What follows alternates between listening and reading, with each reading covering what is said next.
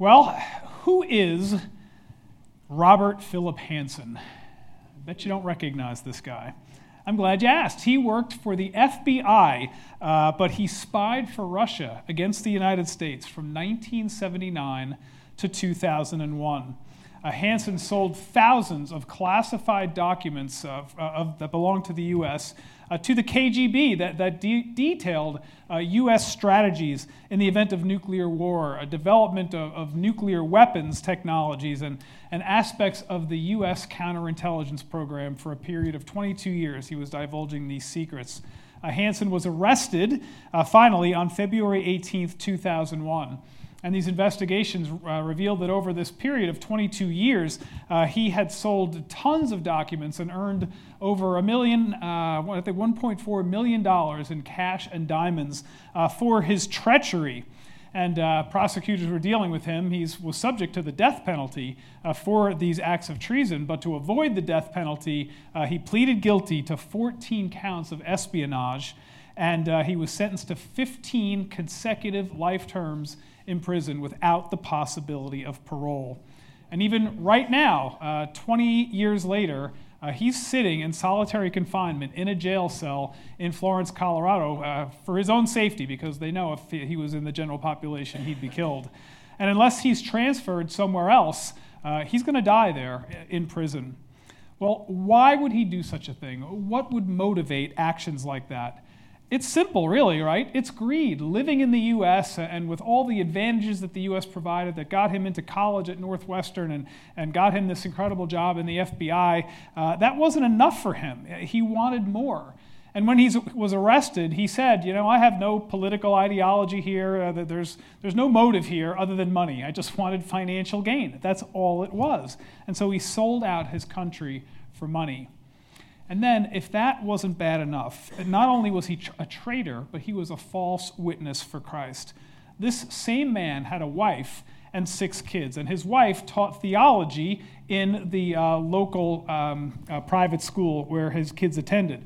His six kids all attended this private school, uh, and uh, they, they went there. It was a Catholic school, and uh, his priest testified that for a period of 10 years, he was at 6:30 a.m. mass every single day for a period of 10 years. So by all appearances, Hanssen is this uh, incredible American, right? This incredible family man and uh, a witness for Christ. And of course, as we know, witnesses or uh, appearances can be deceiving, right? And Hanssen's story, of course, brings us to Judas's story. Uh, Judas spent three plus years with Jesus. He heard everything that Jesus taught, he saw the miracles that Jesus did. Uh, but though he followed Jesus, he was never really a true and committed disciple. He never put his faith in Jesus. Uh, Judas's allegiance was to himself, uh, to his greed, to his agenda, to his motives. Uh, and like Hanssen wasn't satisfied with the U.S. and what it provides, uh, Judas was not satisfied with Jesus and what he provides. Judas wanted more money, wanted more power, wanted to overthrow Rome, wanted to fulfill his agenda, and wanted to use Jesus as a tool to fulfill that agenda. And so uh, he was a spy with valuable inside information. And so he negotiated a deal with the Jewish leaders to betray Jesus, to turn him over uh, to the, the authorities for 30 pieces of silver. You know, it took 22 years for the United States to figure out what Hanssen was doing and to finally catch him. But Jesus knew everything that Judas was doing. From day one, he knew what was in Judas's mind, he knew what Judas's motives were, and he knew the crushing betrayal that was coming. So Judas appeared to be this follower of Jesus, uh, but he turned out to be anything but that.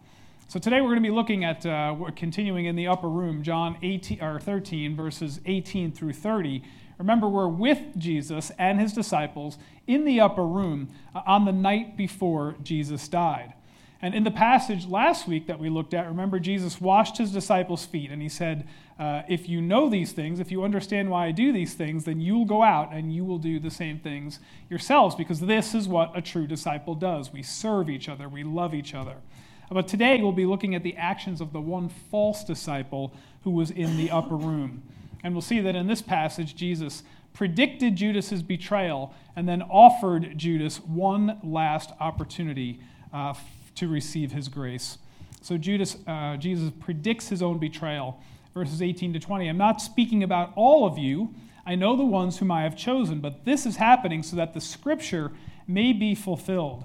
He who eats my bread has lifted up his heel against me.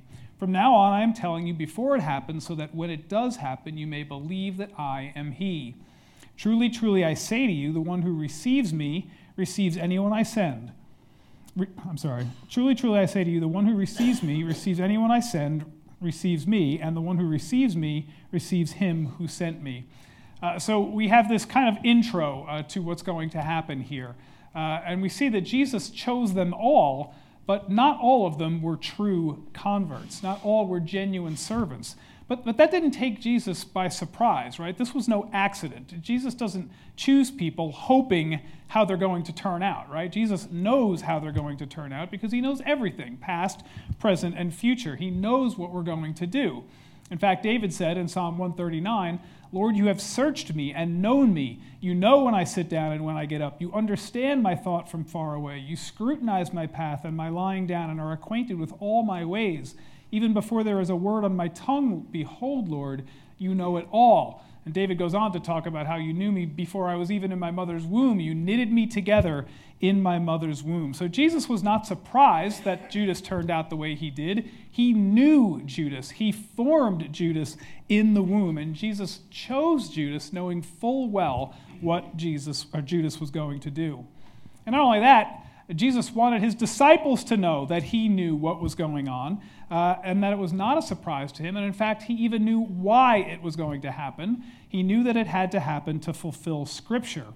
Uh, he says uh, that this fulfilled Scripture. And so, uh, this here in Psalm, or I'm sorry, uh, when he talks about Psalm 41, uh, this is the second time in John's Gospel out of six times during the Passion Week where, where John says, or Jesus says, this happened specifically to fulfill Scripture. And that's why it's important for us that we still continue to study the Old Testament, because the Old Testament lays the foundation for everything that we have in the New Testament. So uh, the Bible is progressive revelation, right? And we can only understand what we see in the New Testament when we look at it through the lens of the Old Testament. So, why were the Jews waiting for a Messiah when Jesus came? Well, because the Old Testament predicted that a Messiah would be coming. And, and how would they be able to identify their Messiah? Well, the Old Testament said where he would be born, where he would come from, what his line of descendancy would be, uh, the things he would do, the way he would suffer and die for our sins. So the Old Testament contains so much prophecy that has already been fulfilled, and yet there's so much more that remains to be fulfilled. But because of the Old Testament and because of continued revelation in the New Testament, we know that we should expect Jesus to come again to establish his kingdom on earth. Now, Paul wrote, All scripture is inspired and profitable uh, for teaching, for rebuke, for correction, and righteousness uh, and Paul wrote that verse about the Old Testament, right? The New Testament had not yet been written, it was in the process of being written.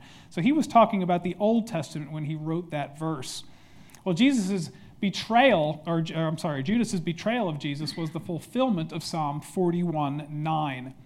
Now, in Psalm 41, David had lamented the fact that a close associate uh, of his had uh, betrayed him, had, had gone against him. Uh, and this was somebody who had shared his bread with him, eaten at his table, and then still lifted up his heel against him. Now, most scholars think that, that this incident refers to uh, 2 Samuel uh, chapter uh, 15 through 17, where this man Ahithophel, who was a counselor to David, uh, turned on David and, and joined Absalom's coup against David's kingdom.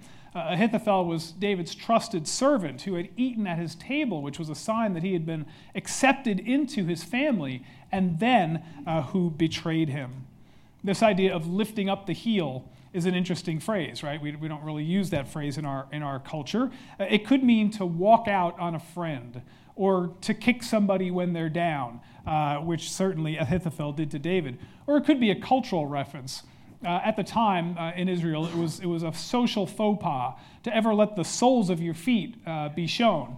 So, like if you went into somebody else's house and accepted a drink from them and put your feet up on the sofa, that would be a real cultural no no. Uh, it would be a very insulting thing to show the bottom of your feet. But Jesus did, uh, I'm sorry, Judas did all of these things to Jesus, right? He, he walked out on him, he kicked him when he was down at the Last Supper, uh, and he insulted him by betraying him.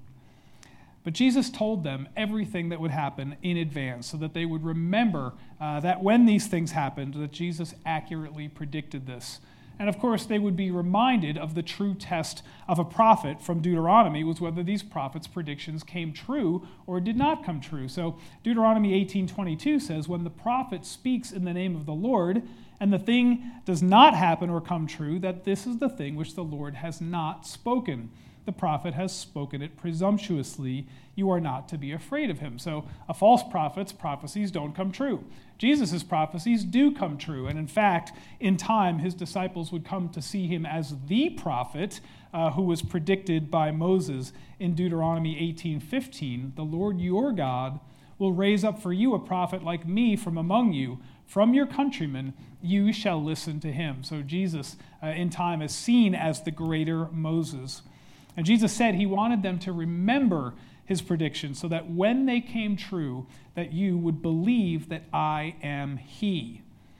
Now, in the Greek, it doesn't have he at the end of the sentence. It just ends with I am. Jesus ended his statement uh, that you may believe that I am. Uh, I am is translated from the Greek ego eimi, uh, which is the same name that Moses that, that God gave to Moses when Moses asked his name at the Exodus in Exodus 3:14 at the burning bush. And it was the same statement, ego eimi, that Jesus used for himself throughout the Gospel of John uh, in his seven I am statements. Jesus said, I am the bread of life. I am the light of the world, the door of the sheep, the good shepherd, the resurrection and the life, the way, the truth, and the life, and the true vine. I am all of these things. Jesus invoked the divine name over and over again of himself, which was a clear claim to divinity just like he made to the scribes and Pharisees in John 8:58 when he said, "Before Abraham was, I am," invoking the divine name of God. Uh, so they, they understood what he was saying. Uh, and the reason that Jesus wanted them to remember these things was because he wanted them to believe. In fact, you know the whole purpose statement of John's gospel. Uh, John wrote it in chapter 20, verse 31. His purpose in writing was that you may believe that Jesus is the Christ, the Son of God, and that by believing you may have life in his name. So Jesus makes predictions so that they will believe. John wrote his gospel so that they would believe. Uh, John uh, echoed Jesus' purpose. Uh, Jesus wanted them to believe. John wrote so that they would believe. So it's all about belief, it's all about faith. And then, for those true disciples who had faith, for those true believers, in verse 20, uh, Jesus wants them to take the gospel to the world as his agents. So, those who received the disciples received Jesus, and those who received Jesus sent God who sent Jesus. And the work was not finished. Though Jesus would have to die, uh, he would rise from the dead, and then he would commission the disciples to go out into the world and make disciples, teaching them to obey all that I've commanded, and, and being baptized in the name, and lo, I'll be with you till the end of the age. So Jesus wants them to know these things. He wants them to know that he knows what's going to happen in advance so that they will believe. But interesting, in this upper room, uh, Jesus also wants Judas to know all that he is about to do. Uh, Jesus wanted Judas to know that rejecting Jesus meant that he was rejecting God who sent Jesus. Now, this is a weighty thing, right? Uh, it's very weighty to say, I'm going to reject Jesus, and in doing so, I'm going to reject God. But Jesus wanted Judas to have full knowledge so that when he did what he did, he would be fully accountable for doing the thing that he did to betray him.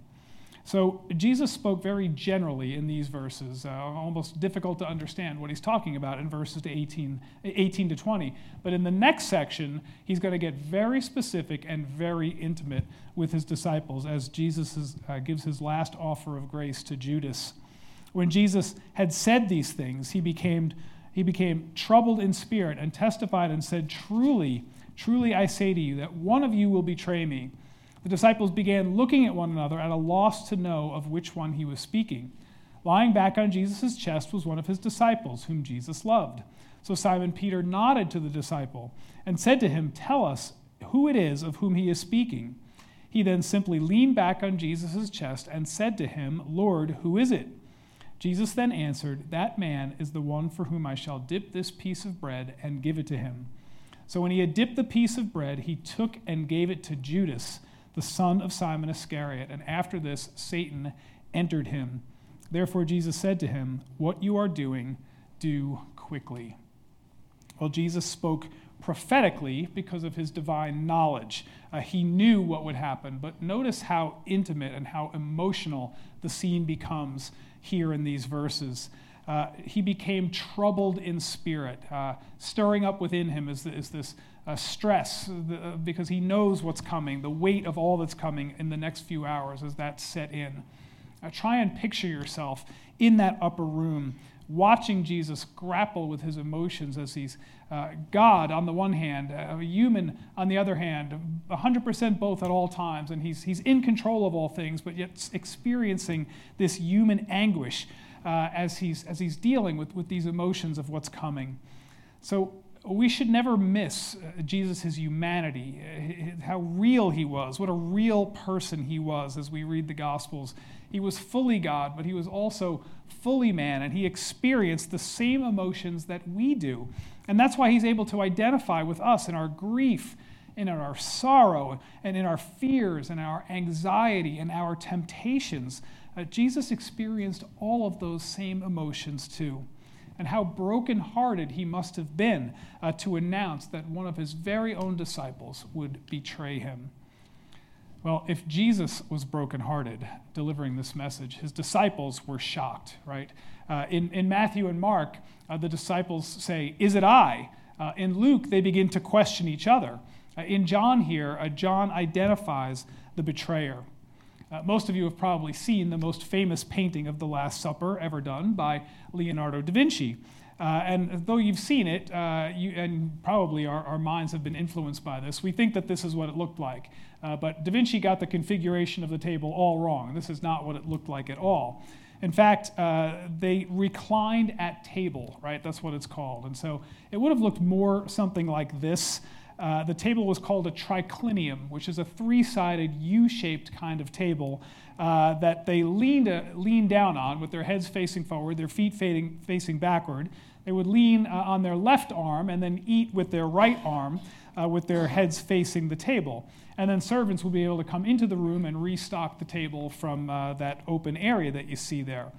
So, with this picture in mind, we can think about how the, the, the, disciples could have been arranged to figure out how the rest of the story went and to figure out how Judas or Jesus identified Judas as his betrayer.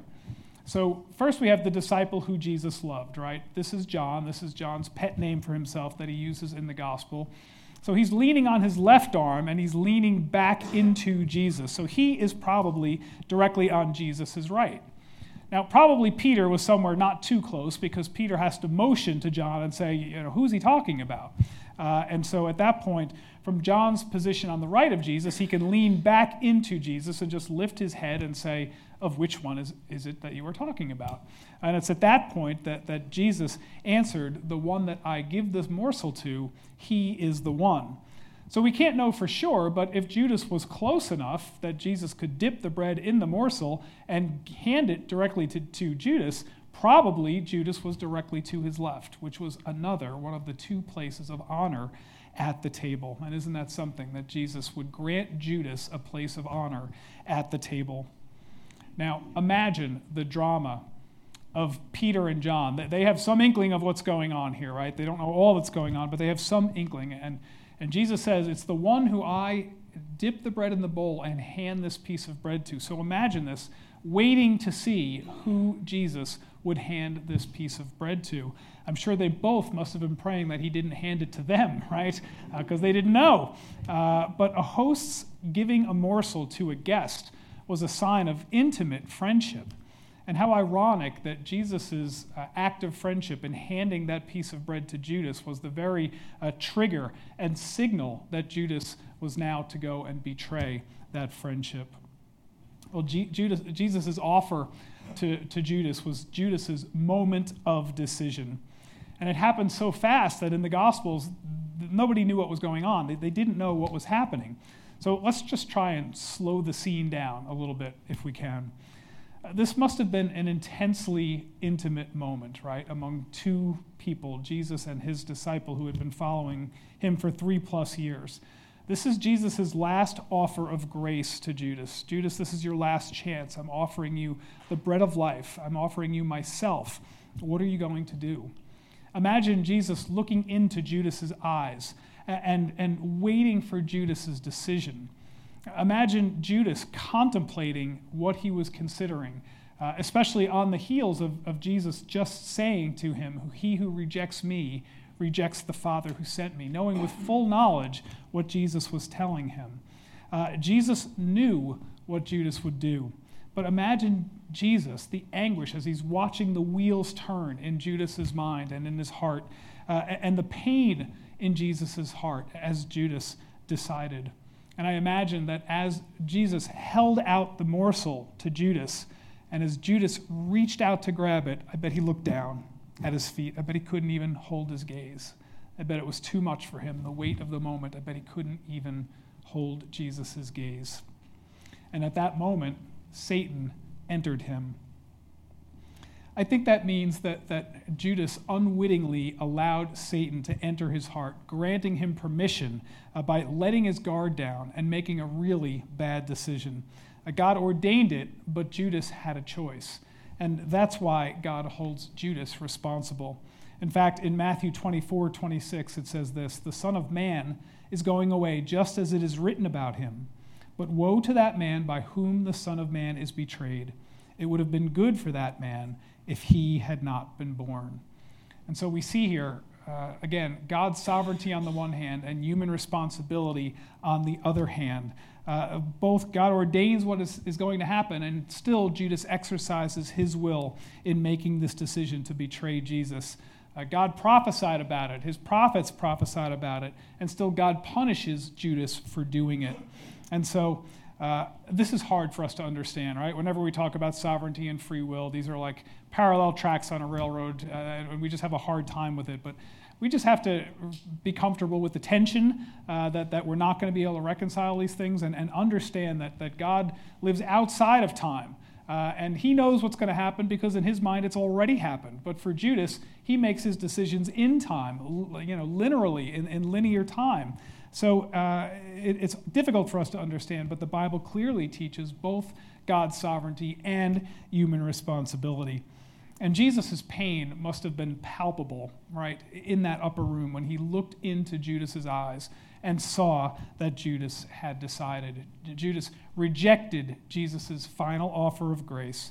And notice that Jesus didn't exercise his divine power to change Judas's mind, right? He allowed Judas the freedom to do what he did. He simply said, What you are doing, do quickly. You know, Jesus could make every person on earth believe in him if he wanted to, right? But coerced love is not love. A coerced love is simply that it's coerced love, it's not voluntary. Jesus voluntarily offered himself on the cross to pay for the sin of mankind. That is true love. And he offers us, each one of us, this gift of grace as well, but he never coerces us to accept it because that's not real love. Uh, God doesn't want to make us love him. If he did want to make us love him, he would have pre programmed us like robots to love him. But he wants us to choose to love him because love is not a duty or an obligation. You love your children or your parents or whoever you love uh, because of choice, because you see something beautiful in them. Uh, they're yours and you love them. You can't imagine life without them. Uh, and that's how Jesus wants us to look at him. It's the same way that he looks at us. And so, what's our choice? Jesus presents himself to each one of us, to you and me, uh, just as he presented himself to Judas. Uh, Jesus asks each of us, Do you accept me? Do you receive me as your Lord and Savior? Or do you, re- you reject me and the Father who sent me? And so we all face this same decision. Uh, for Judas, this was his last chance. We know from the other Gospels that, that Judas, after he did this, felt regret. He went out, he hung himself.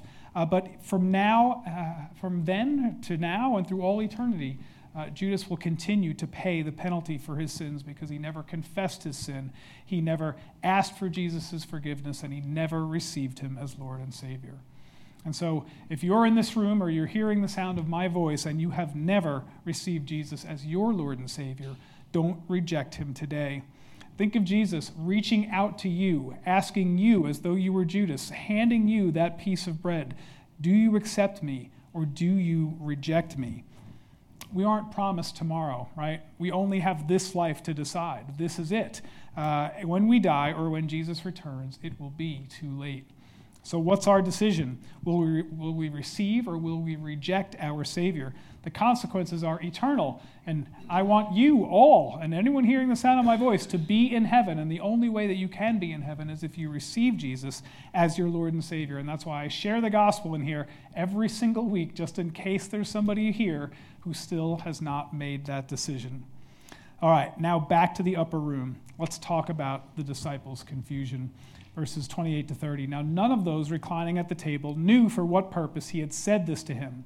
For some were assuming, since Judas kept the money box, that Jesus was saying to him, Go buy the things we need for the feast, or else that he was to give something to the poor. So after receiving the piece of bread, he went out immediately, and it was night. Well, you know, as far as the rest of the disciples knew, Judas was as much uh, a disciple as the rest of them were. Uh, they didn't know any different. Uh, now, Peter and John, of course, at the, at the uh, Last Supper, they knew something was amiss, something wasn't quite right.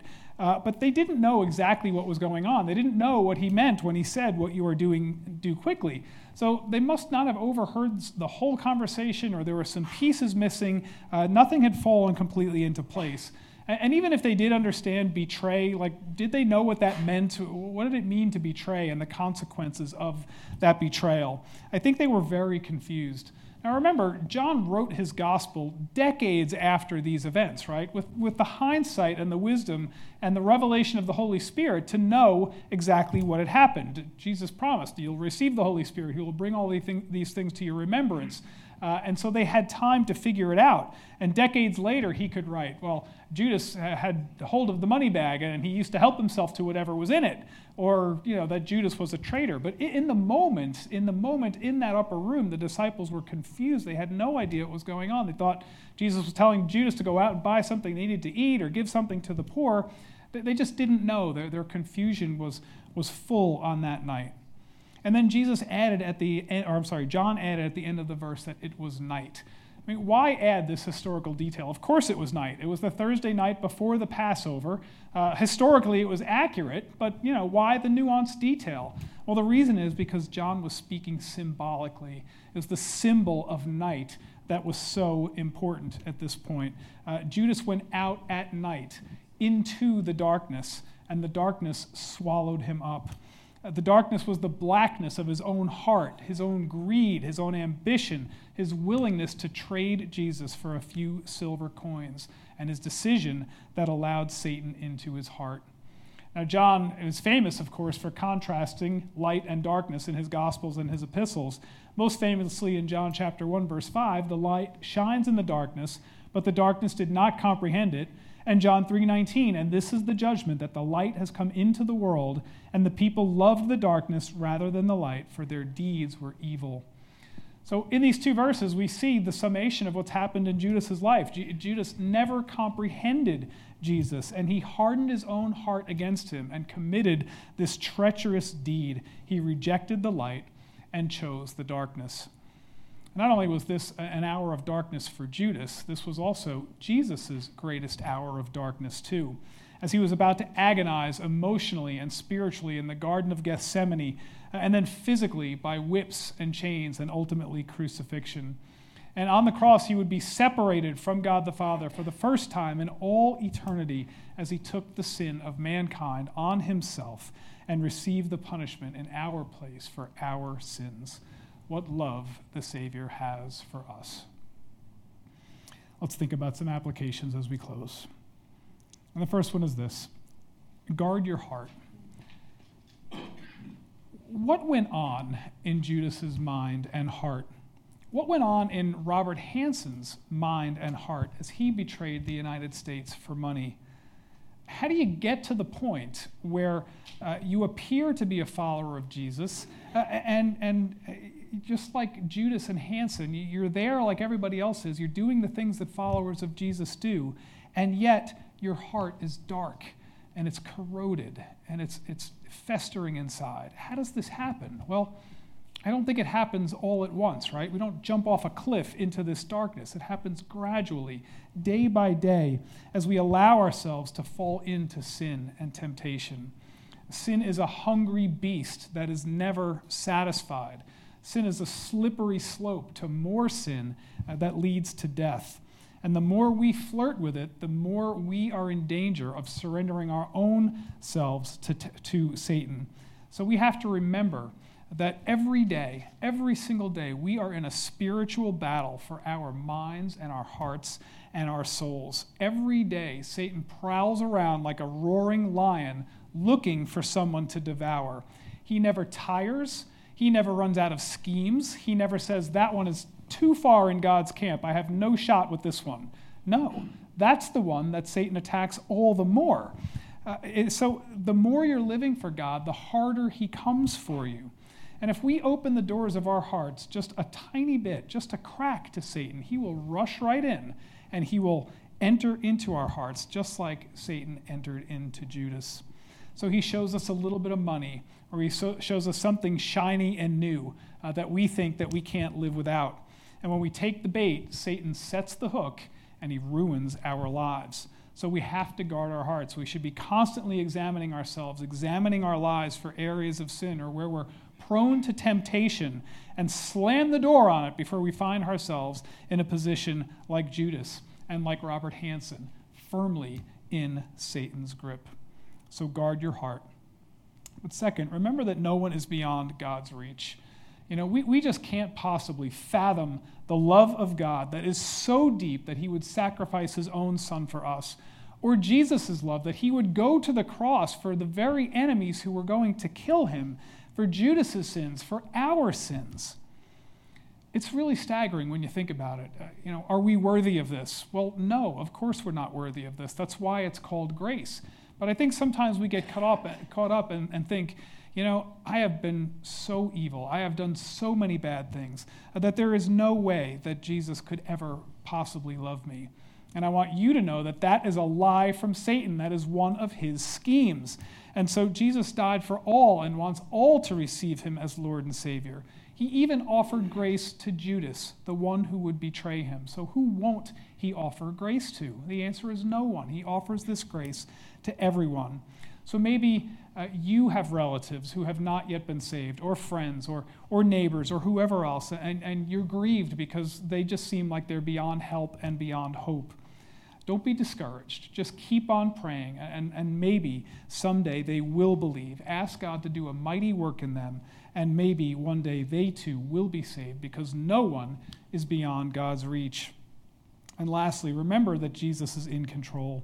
He was in control of everything that happened during this Passion Week of his, right? While everybody is running around in a huff, you know, the, the scribes and Pharisees trying to get him on the cross, Pilate has no idea what to do with him. Jesus is the only one who is fully in control as all these events are going on. And not only that, he's fully in control of our lives too, and he's fully in control of the world. And as we look around at the world and we see what's going on in the Ukraine and, and everything else that's happening in the world, we need to learn to have peace in the world because Jesus is in control of it.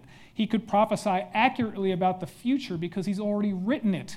And you and I have read how the story ends, and we know that Jesus wins, so that we can have peace in the world. But in the meantime, he doesn't promise us an easy life, right? Jesus had his own trouble, and, and so we should not be surprised when we have trouble. And he doesn't promise us that we won't have trouble, but he does promise us that we have the indwelling Holy Spirit who lives with us and guides us in our lives. And he also promises a future eternity in heaven with him for all of his true followers. Strength for today, bright hope for tomorrow. Jesus is in control. It's the hope we have this Easter season. Amen. Lord God, we thank you Lord, even for Judas, we thank you. Uh, it was in your sovereignty the means that you chose to accomplish or set into motion the things that would accomplish the salvation of mankind, Lord. And uh, these are things that are difficult for us to understand, Lord, and yet we are just so grateful for it because by Jesus' act of sacrifice, our sins are paid for. So we thank you for this, Lord. And as we uh, continue to think about Easter and Good Friday that are upcoming, Lord, uh, we just confess our love for Jesus and our gratitude for all he's done. Lord, prepare our hearts for this Easter season. We ask in Jesus' precious name. Amen.